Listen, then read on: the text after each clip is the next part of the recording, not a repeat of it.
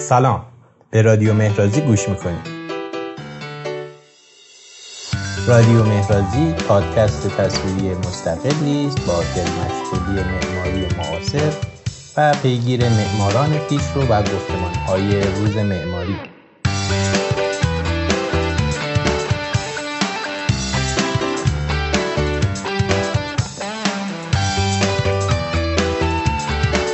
در این قسمت ادامه یک گفتگو با دیوید رو معمار نظریه پرداز و استاد دانشگاه سای آرک رو پی خواهیم گرفت. ما رو در اینستاگرام رادیو مهرازی دنبال کنید.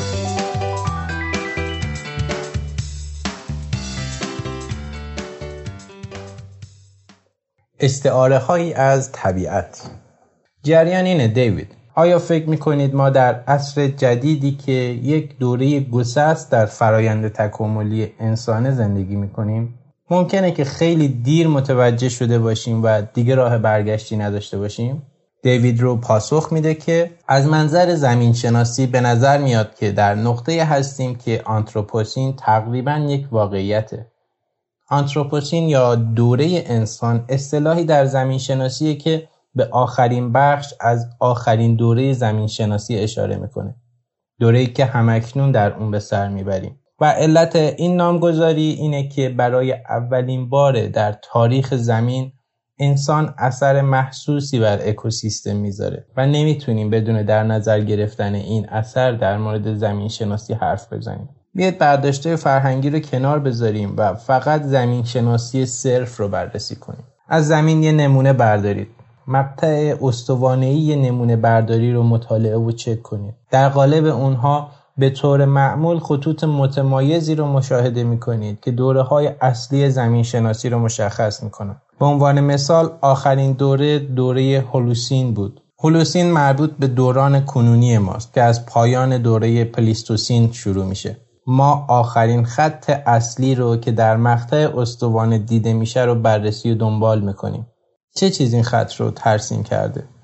عصر یخبندان. اگرچه هنوز در موردش بحثه و به صورت قطعی اثبات نشده اما به نظر می‌رسه که خط جدیدی هم قابل مشاهده است که آغاز دوره جدید رو نشون میده. دوره آنتروپوسین. چه چیزی این خط آنتروپوسین رو ایجاد کرده؟ این ما بودیم که این کار کردیم و ما این کار رو با ایجاد آلودگی، کشاورزی، معدنکاری، استخراج و بدون تردید ساختمون سازی انجام دادیم. تمدن تبدیل به یک نیروی طبیعت شده. این برای انسانگرایان باید مثل دوش آب سرد باشه.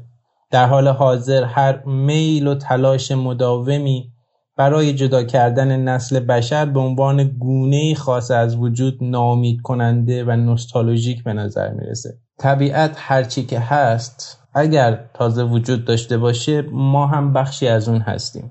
انقلاب کوپرنیک بر آگاهی از اینکه زمین مرکز کائنات نیست استوار شده بود. به نظر من یه انقلاب دیگری داریم که در اون فهم این موضوع را آغاز می‌کنیم که انسان جایگاه ویژه و وضعیت هستی شناختی خاصی که خارج از طبیعت باشه نداره. فکر نکنم ما به درستی از این انقلاب و مفاهیم اون قدردانی کنیم. و البته این یک فراخان برای رد تمدن و پذیرفتن و در آغوش کشیدن طبیعت نیست. من به شدت به این گرایش که طبیعت رو دارای ارزش و جایگاه خاصی می‌دونه که بر اساس اون طبیعت هوش و خردی داره که ما از اون بی بهره این مشکوکم و من که اونو خرافات می‌دونم. وقتی از طبیعت حرف می‌زنیم چیزی که در ذهن ما تدایی میشه جنگل های با شکوه و سرسبز و دریاچه و کوه های توی پس زمین است اما آیا این تدایی عجیب نیست؟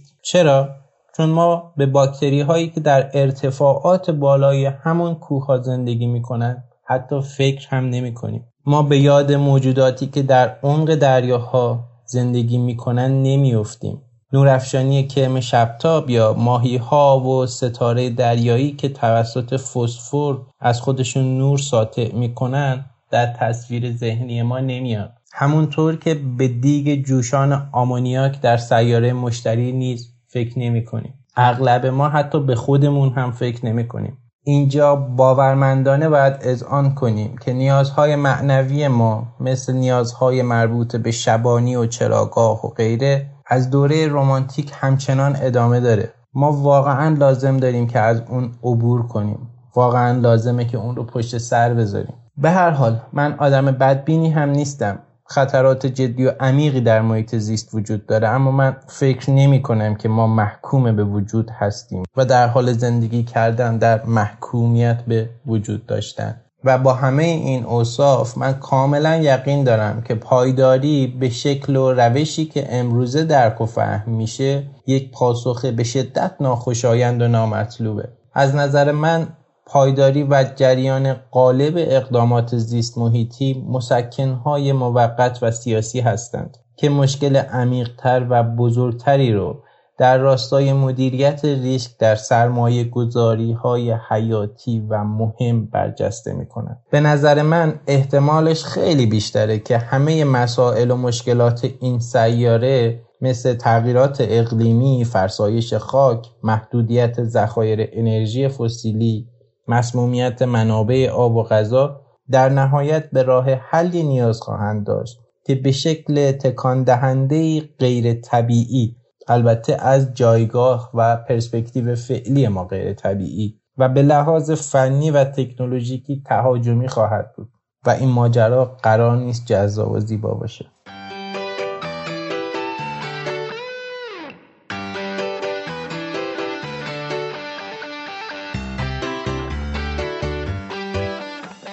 امیلیا تیلور ادامه میده که شما معماری رو جایی در میان طبیعت و تکنولوژی و درگیر این دو موضوع تعریف می‌کنید و میگید که در تقاطع این دو مطالعه و کار می‌کنید. می‌تونی راجع به این موضوع توضیح بدی به ما. پاسخ دیوید رو این گونه است که دو تا از برجسته ترین جنبش های دو دهه گذشته یکی در راستا و به سمت طبیعت و دیگری در سمت و سوی محاسبات کامپیوتری بوده. دو دهه گذشته تنها شاهد ظهور پایداری و دستورالعمل های سبز نبوده بلکه ورود و ادغام کامل ابزارهای دیجیتال رو داشتیم. این ابزارها به طور کامل چگونگی طراحی و ساخت معماری رو تغییر دادن. و این دو روند تاریخی و به طور کلی به عنوان دو پدیده جداگانه درک و دریافت شدن. منم ما فکر می‌کنم پیوند نزدیک و عمیقی با هم دارن دنیل بوتکین بومشناس در کتاب خود به نام هارمونی های ناموزون مطالب بسیار جذابی رو نوشته.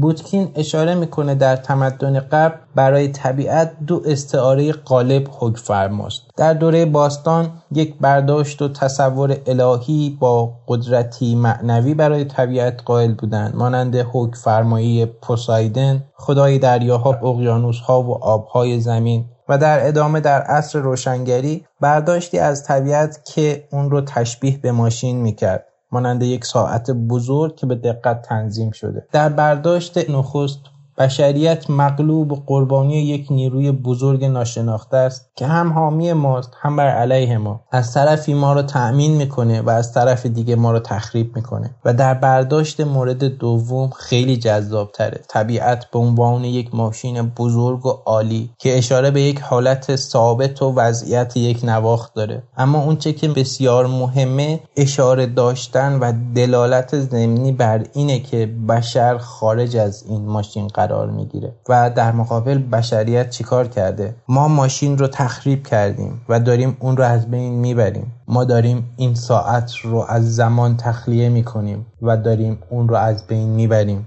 و ساعت رو داریم از زمانش خارج می‌کنیم. و بعد از اون مسئولیت و وظیفه درک و محافظت و مراقبت از این ماشین عظیم بر عهده ذهنهای روشن و روشن فکرها گذاشته شد. ما میبایست مواظب باشیم و دقت کنیم که با طبع حریص و بی تدبیری و بی پروایی خودمون به این ماشین بزرگ آسیب نزنیم. همونطور که احتمالا می‌بینید بسیاری از نگرش ها و مواضع ما که حتی تا امروز هم ادامه یافتن ادامه این نگرش استعارهی و این برداشته. پوتکین به شکل زیرکانه اشاره می‌کنه که احتمالا چیزی که امروز شاهد اون هستیم ظهور استعاره سومه طبیعت به مسابه کامپیوتر. زیست شناسان امروز مشغول رمزگشایی دی ای شما هستند. دی ای چیه؟ دی ای کد متعلق به شماست. فیزیکدانان نظری سیاهچاله ها رو رایانه های بزرگ کوانتومی فرض می‌کنن ریاضیدان ها اتومات های سلولی تکبودی رو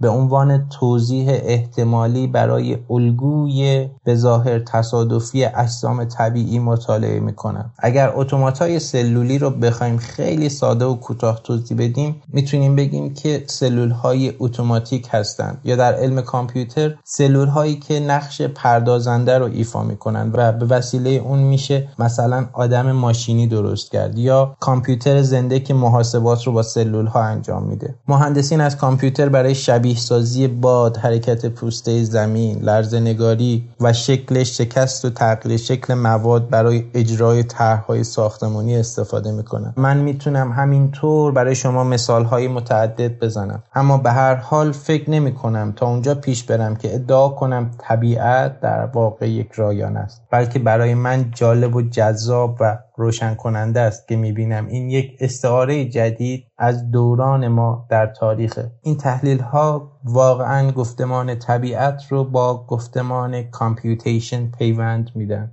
و به نظر من معماری باید به این پاسخ بده چون این مطلب در جریانه. و درست اینجاست و در تقاطع این دو جایی که من فکر می‌کنم عمیقترین نوآوری ها اتفاق میافته و مترقی ترین اصلاحات و گفتمان های زمان ما در اون طراحی خواهد شد.